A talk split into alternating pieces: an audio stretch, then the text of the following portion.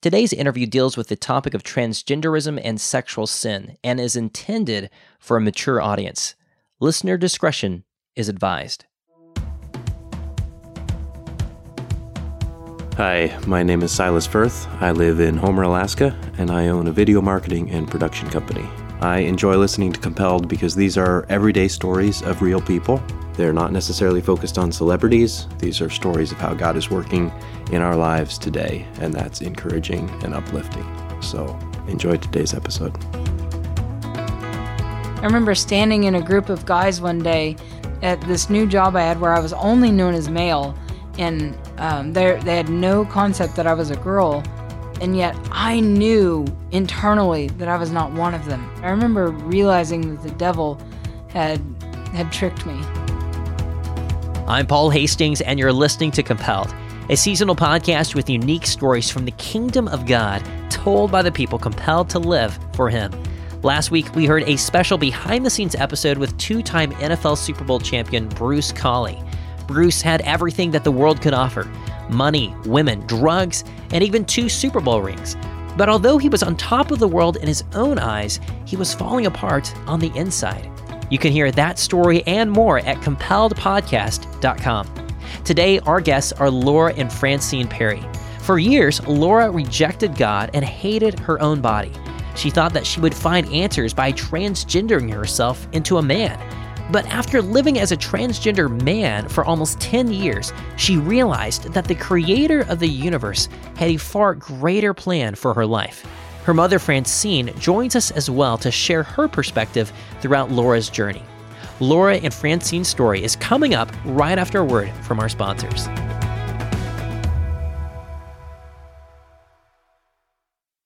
As I was putting together this particular podcast episode dealing with the topic of transgenderism and sexual identity, I immediately thought of another podcast I want to recommend called Girl Defined. It's hosted by my friends Bethany Baird and Kristen Clark, and their focus is on helping young women today understand God's beautiful design for womanhood. In a day and age when girls and women receive so many conflicting messages about their value, purpose, and identity, it's important that Christian young women understand that the only one who can define them is the one who created them. Bethany and Kristen have created a whole slate of great resources addressing topics like dating, purity, feminism, sexual identity, and more and they examine all of these topics through a biblical worldview using articles, books, videos, conferences, and now podcasts. You can listen to their show by searching for Girl Defined, or you can access their other resources by visiting girldefined.com.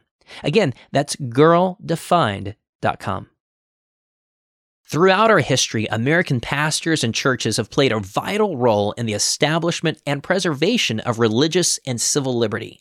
Being salt and light requires knowledge of our culture as we fulfill the Great Commission and make disciples of all nations. Being a biblical citizen requires knowledge of biblical principles and how to apply them to the world around us. You and your church can be a catalyst for restoring biblical values in your neighborhood, state, and the nation. My friends at biblicalcitizens.com sat down with pastors and other Christian leaders around the nation who are engaged in today's cultural battles. They've specifically designed a tool for churches and individuals that's easy to use, captivating, and impactful. You'll learn how the founders relied on their Christian moorings and biblical worldview to secure the blessings of liberty to ourselves and our posterity and you'll be treated to thought provoking historical facts and inspirational true stories that are not taught in our educational institutions today. But ultimately, you'll be edified and equipped to embrace your faith and practice biblical citizenship in modern America. Ready to get started? Go to biblicalcitizens.com to sign up and get free access for you and your church. Again, that's biblicalcitizens.com. I met with Laura Perry and her mother Francine at their church in Bartlesville, Oklahoma. Although most of the story is about Laura, her mother Francine plays an important role, and our story actually begins with her. My first memory of being in church was when I was four years old, and I was sitting in a Sunday school class, and the teacher handed a little white Bible up in the air. And she said, Who would like to have this little white Bible? Well, that's all I needed because, you know, any kind of a little prize, a ribbon, a trophy, I was all for it and I would do whatever. And she said, if you will memorize Psalm 23 and the first one to say it in church in front of all the people of about 180 people, she said, they'll get their name engraved on the Bible. And I thought, wow. So I worked really hard that week and I was the first one to say it and got my little white Bible with my name on it.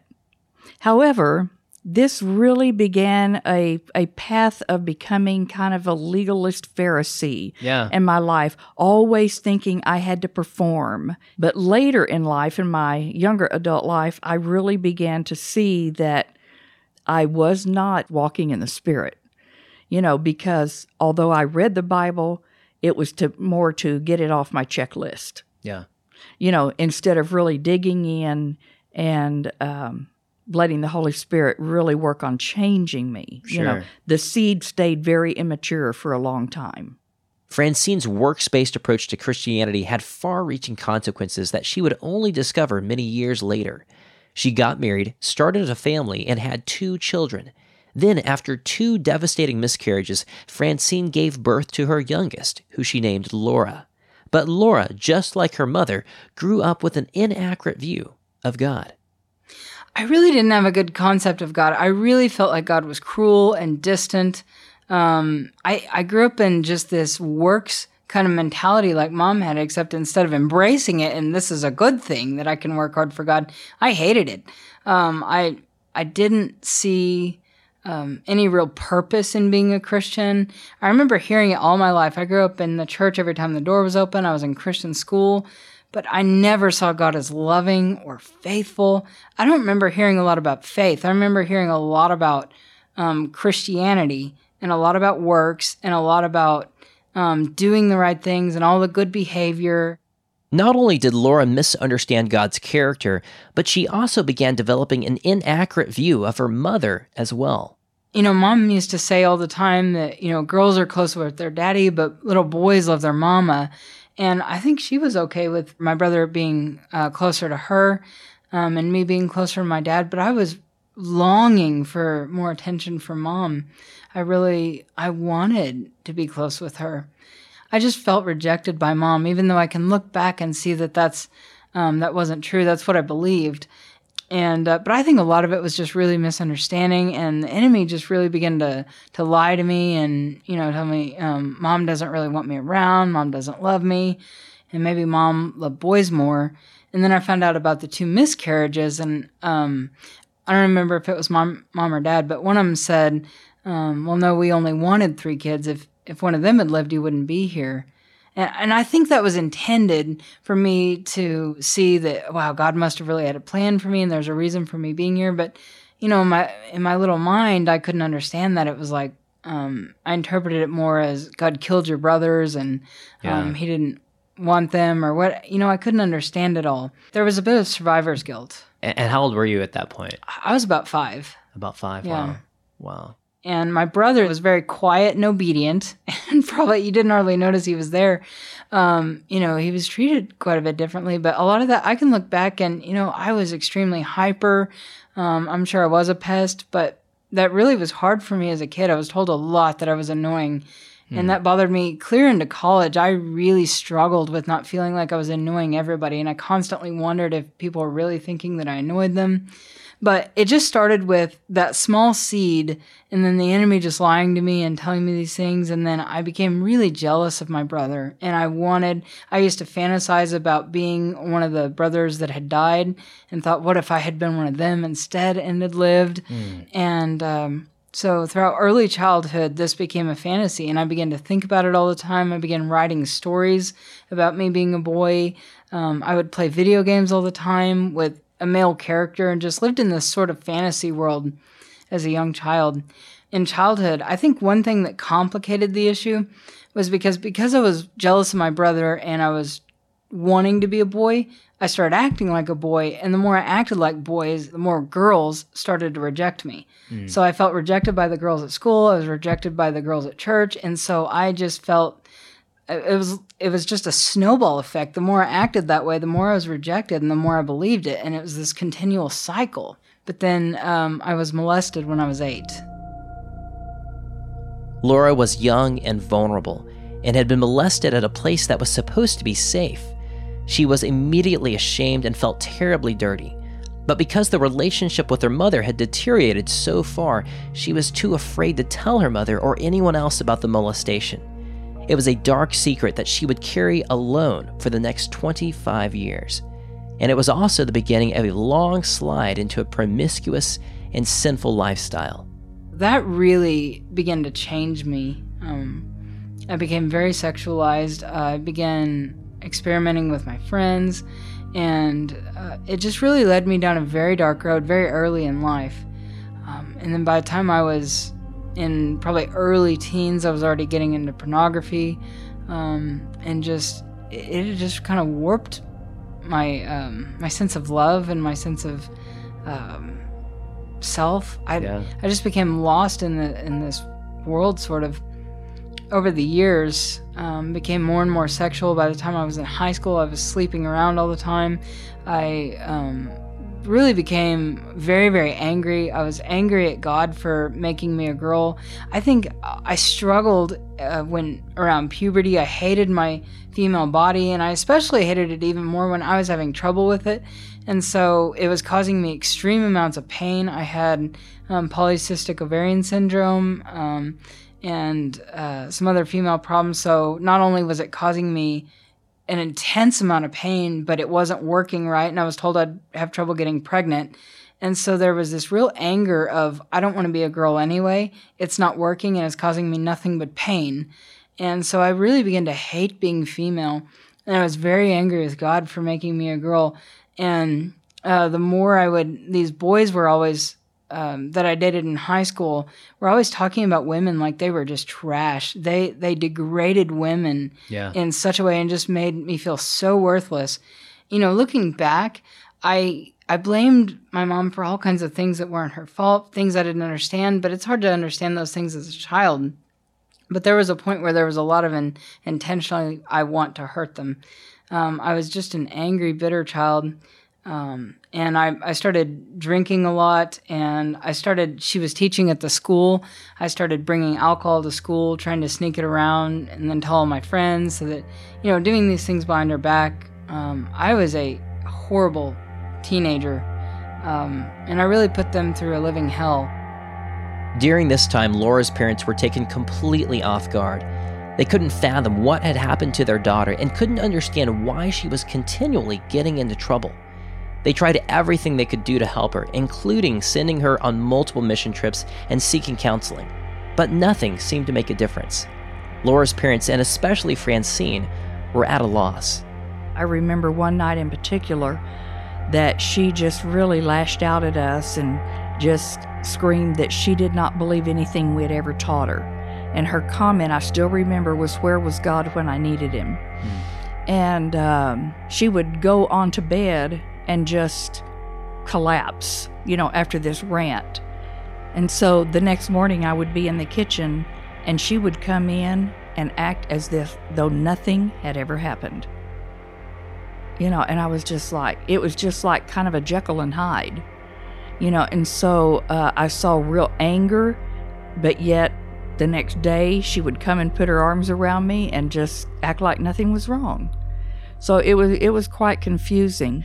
And so on Father's Day of the year 2000, we did the hardest thing we've ever done, and we left her, picked her up in uh, Washington, and we left her at a home in the Rocky Mountains of Montana. She was crying and hanging on to me, and she said, "I'll be good if you just let me come home. I'll do whatever you want." But I knew that she could not, uh, and it would be the same old story again. So she stayed at that home for about a year and a half, and we thought things were a lot better. The group home tried to bring the light of the gospel to troubled teens like Laura. Internally, Laura wanted nothing to do with God, but after several months, she made a profession of faith. In reality, though, it was simply to conform and fit in, and there was no real heart change. Then, after graduating from the program, Laura enrolled in college back home in Oklahoma, and things quickly devolved once again. As a teenager, I had so many friends whose lives were transformed by attending a Worldview Academy leadership camp. For many of them, it was the highlight of their summer because it was such a spiritually engaging experience.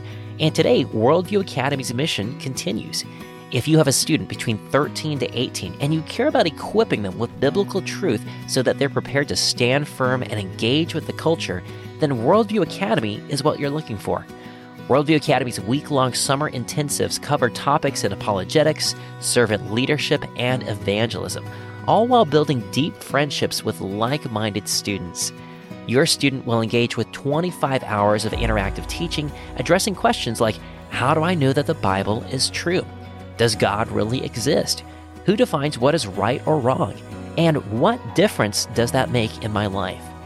Since 1996, over 42,000 students have called this one of the best weeks of their life. And with 18 summer intensives all across the country, there's certain to be one near you. Learn more and get 10% off your student's camp registration as a compelled listener by using the promo code COMPELLED at worldview.org. Register for camp today at worldview.org while spots are still available. And remember to get 10% off using the promo code COMPELLED.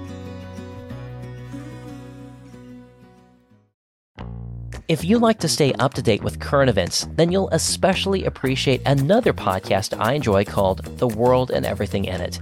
It's a daily news program about 30 minutes long, delivered every weekday morning by Christian journalists from around the world. And they aren't just rehashing the current headlines, they're actually doing investigative, boots on the ground journalism while providing biblical cultural analysis. I started listening to their show about five years ago when we first launched Compelled. And since then, they've become one of my go to sources for understanding current events from a biblical perspective. But they pull no punches. In fact, they tell the facts just as they are, even when it requires sharing uncomfortable truths. Maybe that's why they're one of Apple Podcast's Top 100 news programs. Join me and thousands of other Christians from around the world who listen to the world and everything in it. Just search for The World and Everything in It in your podcast app or visit WNG.org.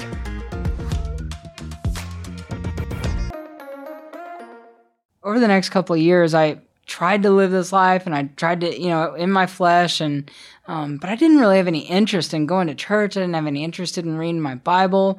I was trying to do all the right things, um, but I soon found myself spinning out of control again. By the time I got into college, I was um, I was lonely. I started getting back into pornography.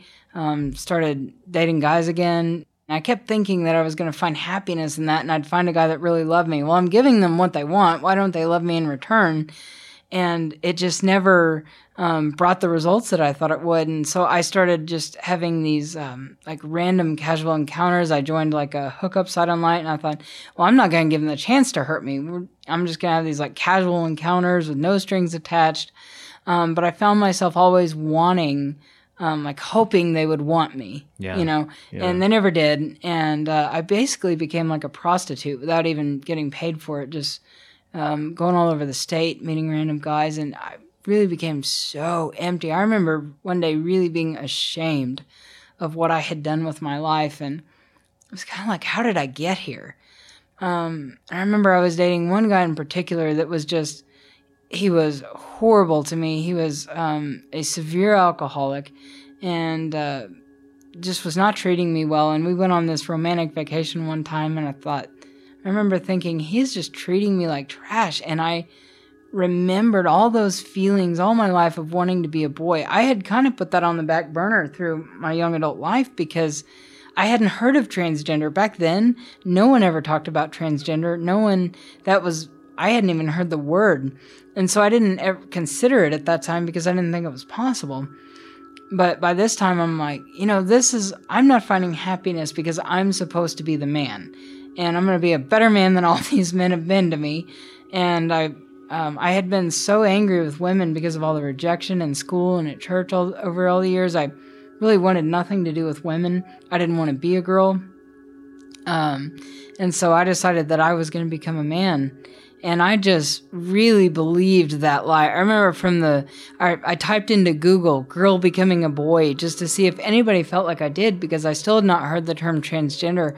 And I was just amazed that all these things popped up. And there were other people out there that felt like me. And um, this was going to be my ticket to freedom and, and to happiness. And so I looked up this support group in Tulsa and I, um, went and they said, Oh, yeah, a year or so of hormones, no one's ever gonna know you were a girl, and your voice will get lower, and you'll start growing facial hair, and then you can have surgeries, and one day everybody's gonna believe that you're a man. And, um, and so I really just bought the lie. In July 2008, it had been eight months since Laura's parents had last seen her. And in that time, Laura's appearance had completely changed. Francine and her husband chose to celebrate their 40th wedding anniversary by having dinner with their daughter Laura, but that evening was nothing like what they expected. When we walked into the restaurant, she had totally butched her hair off. And so I didn't say anything, and we were eating. And then my husband excused himself to go to the men's room. And I just looked at her and I said, Laura, are you trying to look like a man? Because it hadn't even entered my mind. Yeah. And tears streaming down her face, and she said, Yes, Mom, I am. And I tell you, and I can't even describe the elephant that immediately appeared on my chest. I, ju- I thought I could not breathe. I thought I was just going to pass out right there. I thought I was going to throw up on the table. How, how, did, how did you feel as, um, as a mom a failure. I felt like a failure through much of her teen life. The guilt I felt and a failure as a mother. And so, you know, what if I had done this differently? What if I hadn't done this? You know, is it is it my fault? What have I done? I went home and I was down on my face and just told the Lord, I said, um, you know, we've had some rough things in our life before but we've never had anything like this. And I said, I've taught, I've been in Bible school, we were at the church every time the doors open, and it seems like all these bad things happen to us. And I've learned now in retrospect, he was trying to get my attention too. And it, it's not about what you do for him, it's who he's wanting you to become and the relationship that he wants to have with you.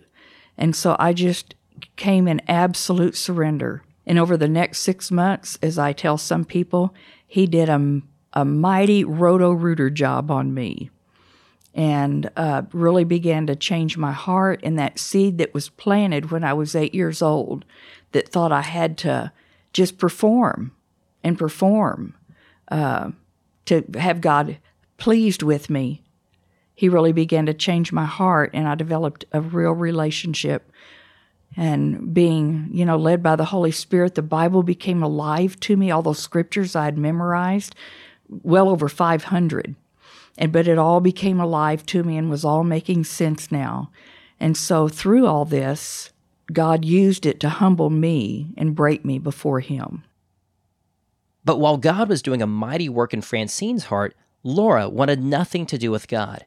She began running away from him faster than ever. She stopped using her name Laura and instead called herself Jake and did everything in her power to become a man. So during this time, um, I I became one of the most selfish people on earth. I think I um, I cared nothing about my family. I didn't care anything about mom and dad, about anybody else in my life. I was going to do this regardless because I really believed this identity was going to bring me happiness um, and I believed it's who I was. I I convinced myself that not only, in fact, I didn't want to be transgender. I really wanted to be a man, and I really believed that I would become a man. And um, I didn't even want to. I had tried to date girls a couple of times, but I really wasn't attracted. I'd always been attracted to boys, but I really wanted nothing to do with women. Um, but I, I struggled because I wanted to be a normal heterosexual man. I still had that deep jealousy of my brother and just wanted to be, um, you know, just a normal man.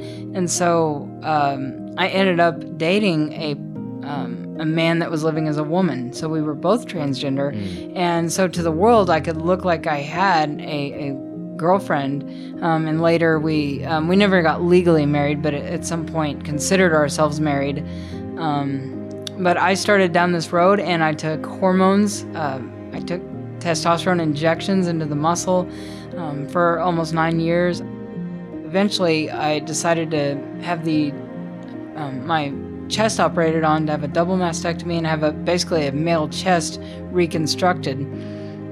And I really thought this was going to be kind of the pinnacle of my life. I was going to the surgery would make me legally male, and I thought, you know, no one's ever going to know I was a girl, and I'm just going to um, basically ride off into the sunset of happiness and never look back. And I'll never forget, right before I left, my um, my aunt, who's um, she's not a, a, blood relative, but my mom's best friend growing up, who um, was a woman that really did pour a lot into my life. I I, I loved. Um,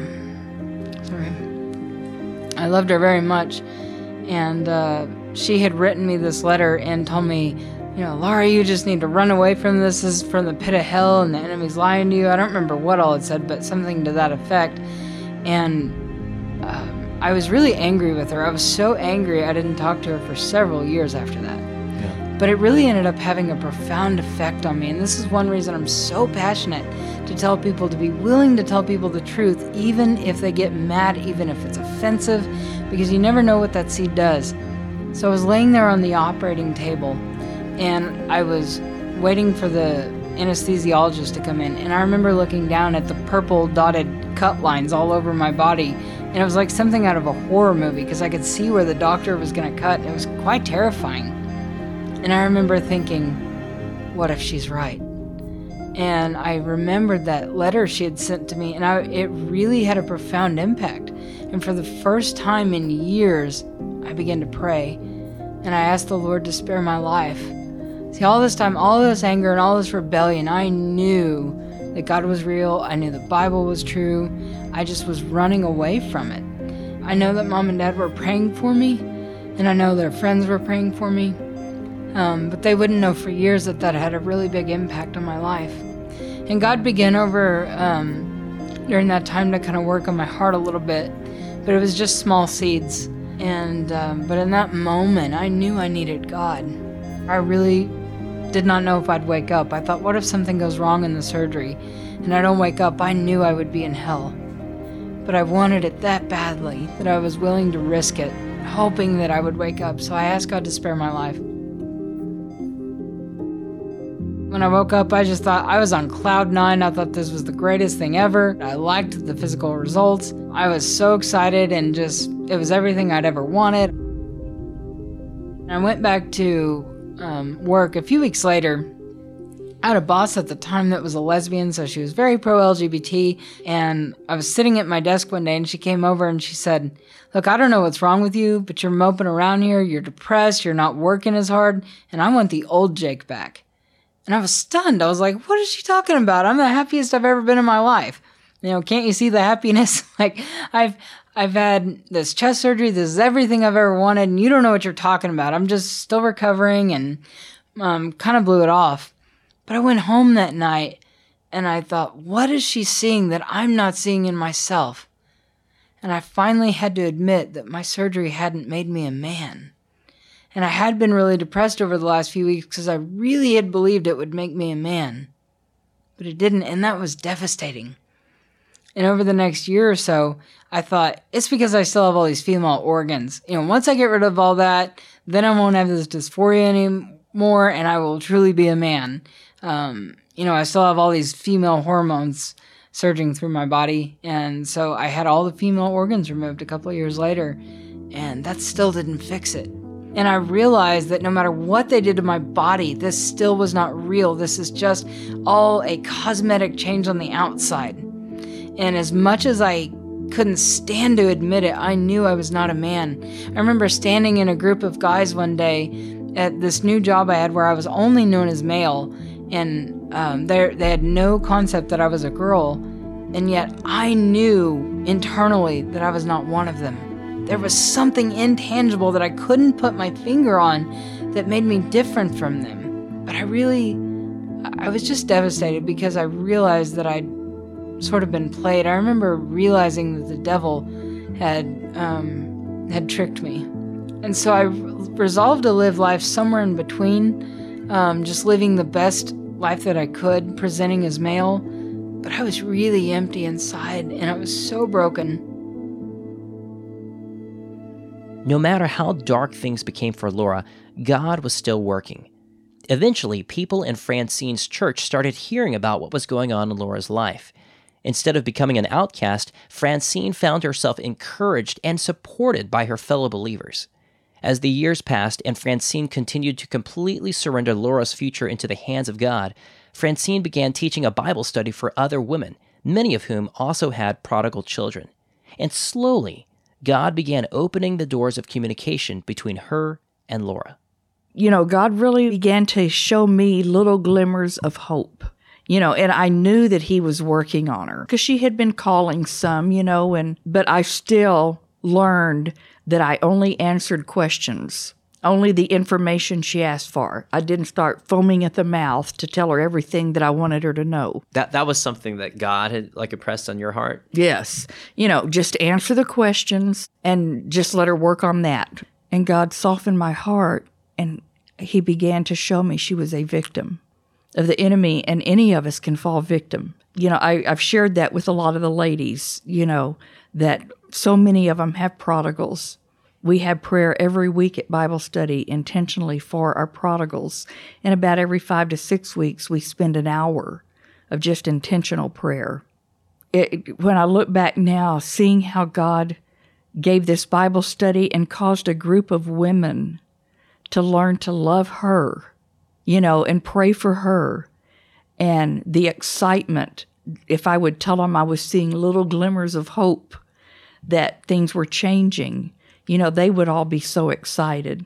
And the love that they have for her is beyond anything humanly possible. This Bible study grew and it got to a point where a lot of the women that maybe were working or they missed going out of town, they said, We wish you would record it, put it on a CD. And then somebody said, You need to have a website. And I thought, Well, that I can't do that. But I knew Laura had the skills. So I called her one day and I said, You know, my Bible study's growing. They want me to have a website. And I said, I would hire you to, you know, make me a website and then manage it and she jumped on it. Uh, Laura, what did you think? Like, was this kind of surreal, like a Christian Bible study? Like, no, I really didn't even think about that much. Um, I didn't really care about the, the Bible study at the time, or, um, but I, I needed the money. I was actually excited for just the work for um, a portfolio because I hope to land a, a web development job one day, and so that's really all I saw it as. Um, but I wanted, I genuinely wanted to do a good job. I, I loved programming, and so I, I, I thought it would be cool to make a summary for each lesson. And so, and I, I, didn't did, ask her to do that. I never asked her to look at the lessons and make a summary ever. Yeah. Yeah. So this was, you know, I didn't know then that it was God putting this on my heart. Um, but I just thought this was a cool idea I came up with. And so I, I began to read the lessons. And as I did, the word of God just began to penetrate my heart. And I'll never forget, um, specifically, I was really blown away by how how she was describing God and what she's seeing of the heart of God in the Bible. I had always just seen the Bible as God's rule book. Um, you know, step one, two, three to pleasing God. And uh, I was just blown away at this loving, faithful, trustworthy God that she's talking about. And I really, I was so hungry to hear about this, I think. And so I called her one day and started asking her questions. And uh, she just very calmly and patiently answered my question. And I don't know what she thought that first day, but I started, I went from almost never calling her to calling her every single day. And I called her every day after work. And I could not wait um, to talk more about the Bible. And about six months went by, and I said, Mom, what's happened to me? I'm 180 degrees from where I was six months ago. I said, All I want is to hear the word of God and to hear what you're teaching. And she said, Well, I've been praying that God would draw you back like a magnet. And that's exactly what God had done to me. And He had just totally turned my heart around. And about that time, something real dramatic had happened in my life. I called mom and asked her for advice because all my life, mom had either had the solution and told me what to do, or if she didn't, she would spend, you know, hours figuring out what I was supposed to do. And she had always had the solution. And she said, honey, you just need to trust the Lord. And that blew me away. My mom had never said that to me that I could remember.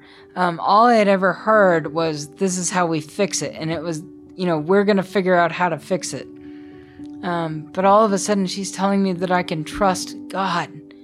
And that was a really radical thought to me. And it was at that moment that I saw the change in my mother. Um, and I knew she was different. And I asked her what had happened to her. And she told me how she'd been changed by the Holy Spirit and how she'd really surrendered to His control in her life. And it was at that moment I knew the gospel was true. You know, not just intellectually true, because I had always believed it intellectually. But all of a sudden, it all made sense, and it was like I knew that Christ was alive. This was a real power because I'd seen a totally different mother than I'd grown up with. Um, no longer just worried about pleasing God through all these, this external behavior, not all these works, not this angry, judgmental, critical attitude, um, but loving and patient and um, just filled with peace. I'll never forget the peace she had in her life because I didn't have that. Yeah. I was a mess. I was in constant turmoil.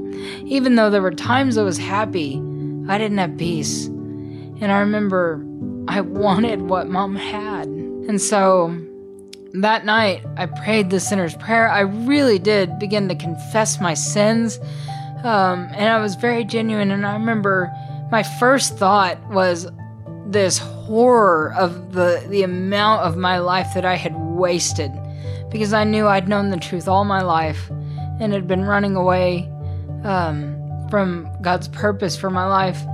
And so, um, but I really felt like such damaged goods. I remembered all all the times that I had rebelled against my parents, all the the lies that I'd told, all the sin.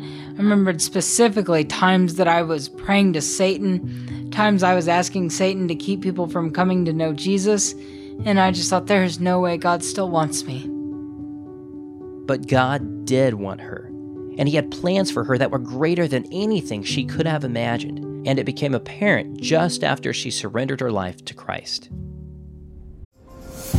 Summer is here, and so is the chance to take a breather from school.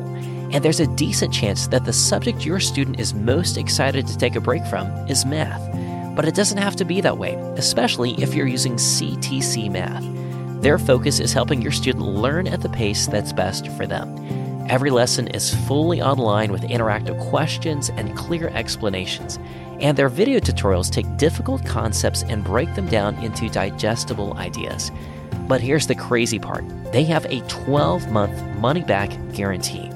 That's right, you can use CTC Math for an entire year. And if you don't like it, or it didn't work out for you, or if you're just unethical, which as a compelled listener, I hope you're not, then you just shoot them an email and tell them that you'd like your money back, and they'll gladly refund your entire purchase, no questions asked. There is literally no risk for an entire year. You can't beat that because their heart is to serve your family. That's why they sponsor Compel, so that we can continue creating stories that will bless and encourage your family. And they want to do the same for your students' math needs. So, whether summer is a time for your student to catch up, keep up, or move ahead, CTC Math is there. Learn more at ctcmath.com. Again, that's ctcmath.com. You love Christian testimonies. Otherwise, you wouldn't be listening to Compelled. But imagine if you could enjoy compelled stories from Christians throughout the ages, including those who've already passed away.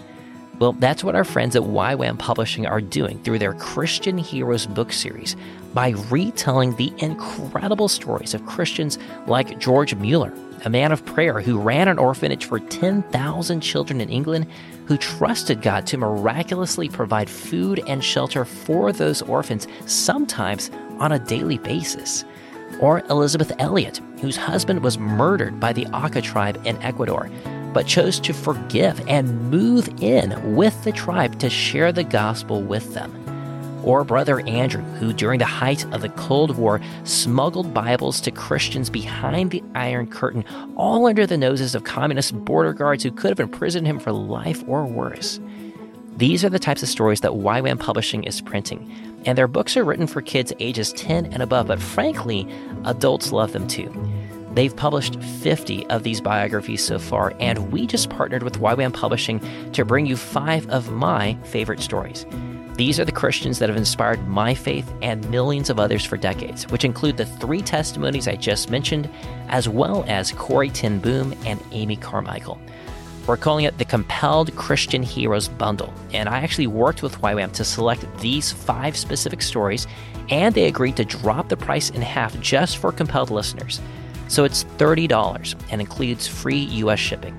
To buy this bundle for yourself or to give to a friend, visit compelledpodcast.com slash YWAM. That's the letters Y-W-A-M. compelledpodcast.com slash YWAM.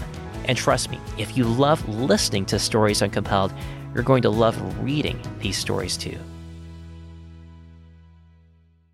I was riding down a glass elevator at work and I was kind of looking out over the city. Um, and I was watching this couple cross the street and I, I said, God, I, I want to be used by you again, but I don't know how. I don't even know where to start. And God said, start with them. I was like, oh, what do you mean? I, uh, God's talking to me? I had never heard God talk to me before. And, but I knew immediately what God was talking about, and it just really stunned me. And then I was, I was scared, and I thought, that wasn't God. I'm, I'm hearing things. this is crazy. And so I went outside on my break, and I'm just kind of looking around. I thought, you know, they'll be down the street by this point anyway, and I'm not going to be able to catch up with them. And, um, but they had stopped at the bus stop right in front of my building, and of course, you know, there they are waiting. And um, but I didn't. I was too scared. I didn't have any clue what I was supposed to say with them. God didn't give me any further instruction. He just said start with them. And so I thought, I kept making up excuses. I thought by the time I get over there, the bus is gonna come, and then, you know, then it'd be awkward, and they'll want to get on the bus. I thought I, am just not gonna do this. I'm, I'm hearing things. I went back in the building four times, and there was such an elephant on my chest. I've never felt my heart beat that hard in all my life. It was pounding out of my chest. And I said, I cannot go back in the, just go back to work. I have to go talk to these people, and I have no idea what I'm to say.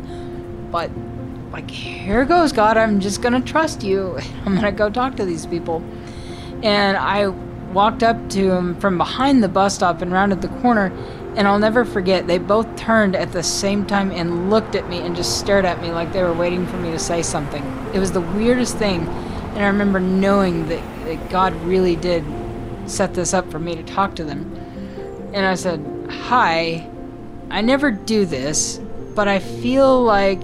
And I didn't know what to say. And God sort of fed me one word at a time. I said, I feel like God wants me to pray with you. Is there anything I can pray with you about? And I felt really stupid because I, I thought God was going to give me some big prophetic word like, Thus says the Lord, and He would yeah. tell me everything yeah. going on in their life and all this. But no, but when I said that, tears started streaming down their faces, and I was like, I was stunned. And I kind of looked at them and they said, um, We've just moved to town. They'd moved like that, I think, the day before. They had no money, they had no job, they had nothing. And they said, Yes, please pray for us. And I said, Okay. And so I had barely prayed. I mean, the day before I had said this little sinner's prayer, but I didn't know how to pray. But I just grabbed their hands. I knew God had set this up. And I started to pray, and the Holy Spirit came on me with such power. I couldn't even stand up straight. And I could feel the Holy Spirit begin to fill me and after I said amen, I remember feeling like light burst forth from my chest. I felt totally transformed. I could physically feel the transformation in me.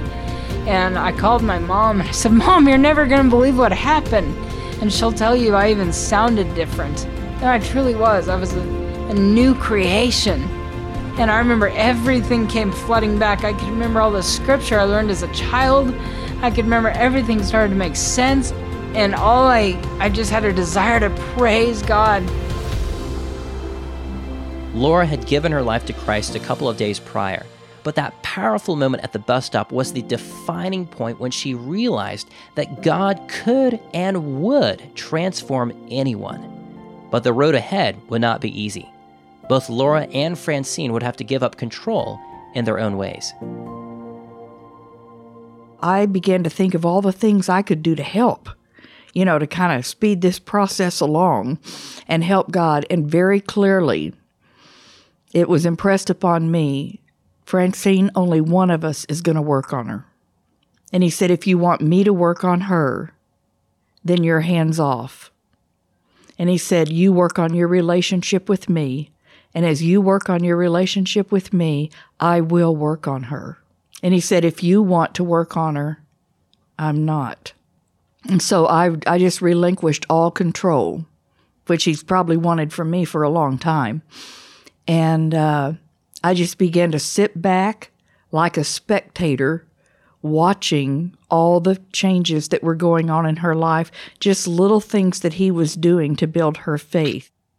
And I was very genuine. I wanted, I thought, this is my new identity. I'm a man of God and um, I'm going to be an evangelist and, you know, all these things. And I, I just had a burning desire to know more about God, to study His Word. I was consumed almost every waking moment with learning more about God. And, um, but eventually, the funny thing was, as I, the more I learned about God, the more I began to be convicted about my lifestyle and a few months had gone by, and there was this guy I was listening to on the radio named Dr. Everett Piper, um, who he was just such an eloquent speaker, and he was I'd become a big fan of his. And one day he starts talking about transgenders, and I kind of just tuned him out, and I thought, you know, I'm just going to pretend like he hadn't said this, and he'll be on to a new topic next week, and it'll be fine.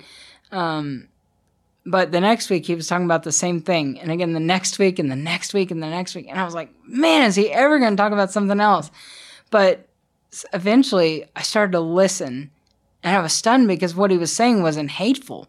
What he was saying was that we're not just made up of our feelings, our instincts, and our desires. We're made in the image of God mm. and we can choose our behavior despite how we feel. Yeah. And that was a radical thought to me. Christ had had a greater purpose for us and a greater calling on our life than just doing whatever made us happy. And there was something that I always felt like there was this greater purpose that God had for me. Um, and so that really began to intrigue me. But I didn't know what to do about it. Um, and then I called mom one day and I said, Mom, what are you studying in your Bible study? And she said, Well, I've been studying on the judgment seat of Christ. And I was like, Whoa. Uh-huh. I'm not ready for that. And I knew I was so just convicted, pierced to the heart, and I knew I was not ready to stand before God. And so that night I went home and I said, God, what would it take for me to hear, well done, good and faithful servant? I said, I don't want to waste my life. I don't want to miss anything you have for me. Mom was telling me about how some people are going to stand before Jesus ashamed because all their works are going to be wood and stubble and it's all going to burn and they're going to stand there with nothing. And I said, I don't want that to be true of me. So um, the Lord asked me, He said, If you stood before me tonight, what name would I call? And I was really stunned by that question. I said, I didn't know how to answer that because I just assumed that God would call me Jake. That was my legal name at the time. Yeah. And um, I really hadn't considered that before. Over the next few months, the Lord really began to reveal the insanity of the transgender life mm. style to me. And I began to see all these other people that were claiming to be trans um, species, trans age, transracial. And I knew that was all insane. And the Lord said, if if that's all insane and you know that's just in your mind, then it's transgender insane too. Mm. And I really began to think about that. And I realized that this was just something I believed that wasn't real. And eventually I was so convicted that I felt like I had fallen into this deep, dark pit that I couldn't get out of. And I said, God, I don't know how to fix this. I know I cannot continue to live as transgender but I don't know what to do about it. What am I supposed to do? Just show up in a dress at work and say, just kidding, I'm really a girl. I said, they only know me as a man. Yeah. And so I didn't see a way out. And I began to beg the Lord with all my heart to take my life. I said, please just let me die because I can't keep living this way. But I, I don't know what to do about it. I can't fix this. And so after about a month, I had a clear vision one night of Jesus Christ getting down on one knee. He reached his hand into the pit and he said, Do you trust me? And I knew that he was asking me to leave everything. And I did. And I took his hand. I left everything behind. I walked away from my entire identity, from my partner, from my job, everything that I had known for the past decade, and walked away from it all to follow Christ. But it was worth it all. The first few days were the most difficult and dark days I've ever been through in my life. It was as if I was dying. And I really was. I was dying to self. Jesus said, If anyone will come after me, let him deny himself and take up his cross and follow me. For whosoever will save his life shall lose it, and whosoever will lose his life for my sake shall find it. For what does it profit a man if he shall gain the whole world and yet forfeit his own soul? And so I knew that I, whatever it cost me, I didn't care. I was willing to forsake all to follow Christ. The decision was final. After running away from her sexual identity for years, she was ready to surrender this last area of her life. She was not Jake, she was Laura, a daughter of God. On Sunday, July 24th, 2016, Laura packed up all of her earthly possessions, hopped in her car, and moved back into her parents' home. There, she found her family and church waiting for her with open arms.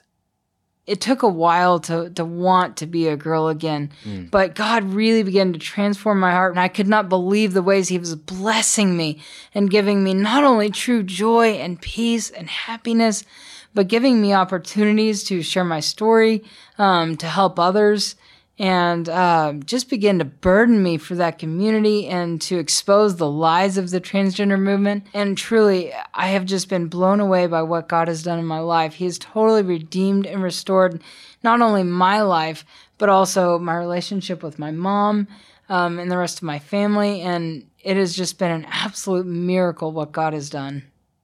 After nine years inside of the heart of the transgender movement, Laura was finally free. But even more importantly, she had found a saving knowledge in Jesus Christ.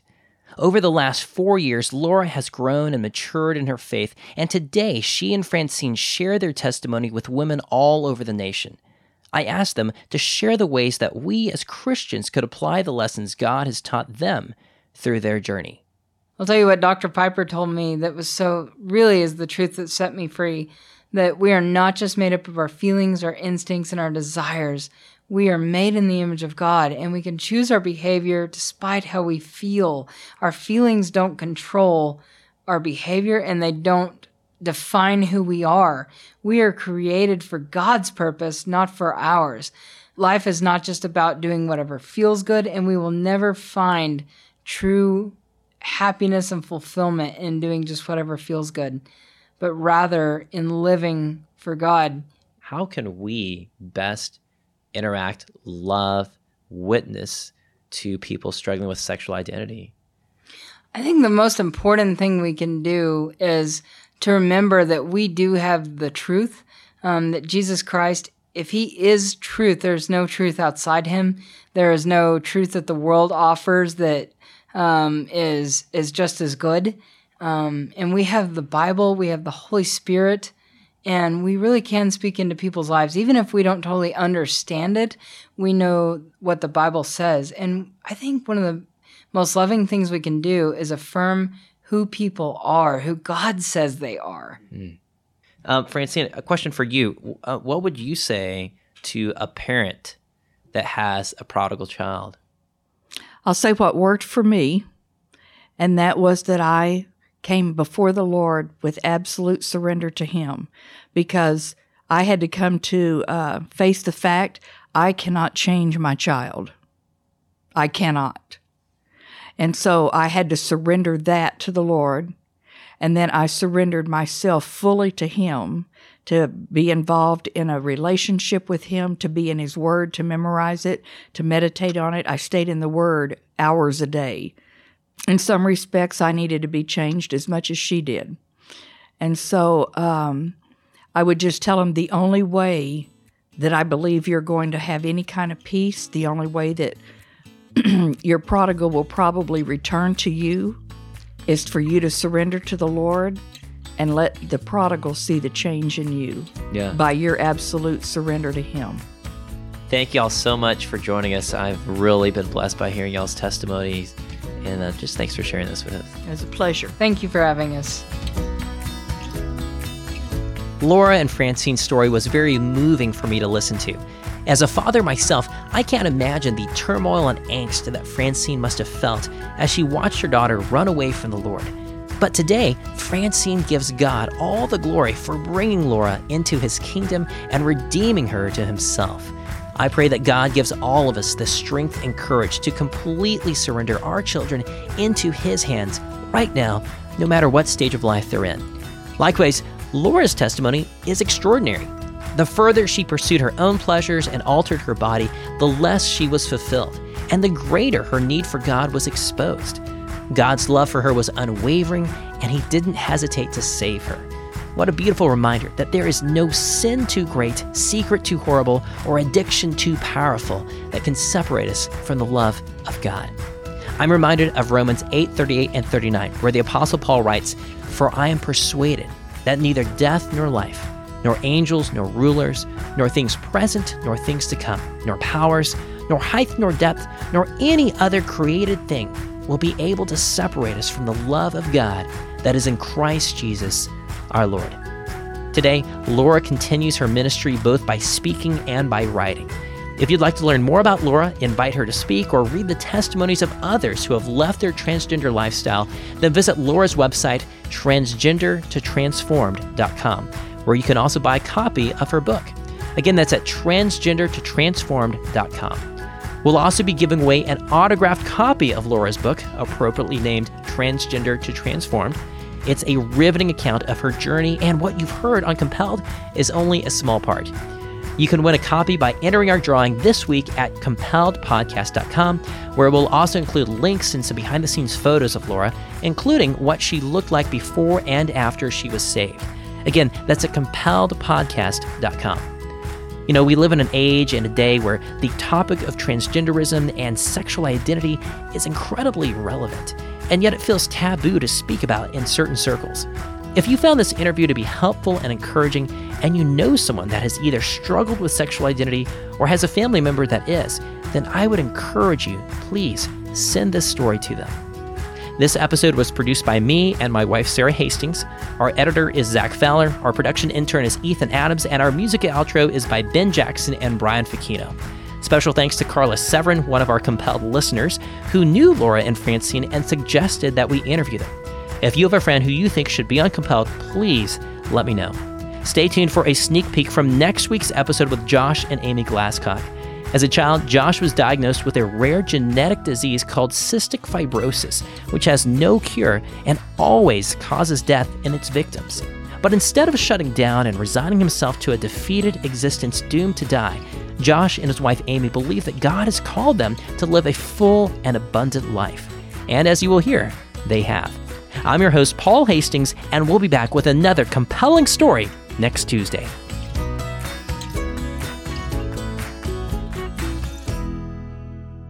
It was a different mindset that we had. We were like, yes, we are sick, but we're not going to let that we're not going to let that own us. We're not going to let that keep us, you know, down. We're going to literally walk by faith. This episode is brought to you by the Truce Podcast. I'm sure you've been there. You're at an event, a dinner, a small group, and someone says something like, If you're a Christian, you have to vote Republican. Huh, that raises an interesting question. How did evangelicals like me get to the place where we just assumed we'd all vote one way? This season on the Truce Podcast, we're diving deep into the complexity of the 1970s and 80s to understand how evangelicals tied themselves to the Republican Party.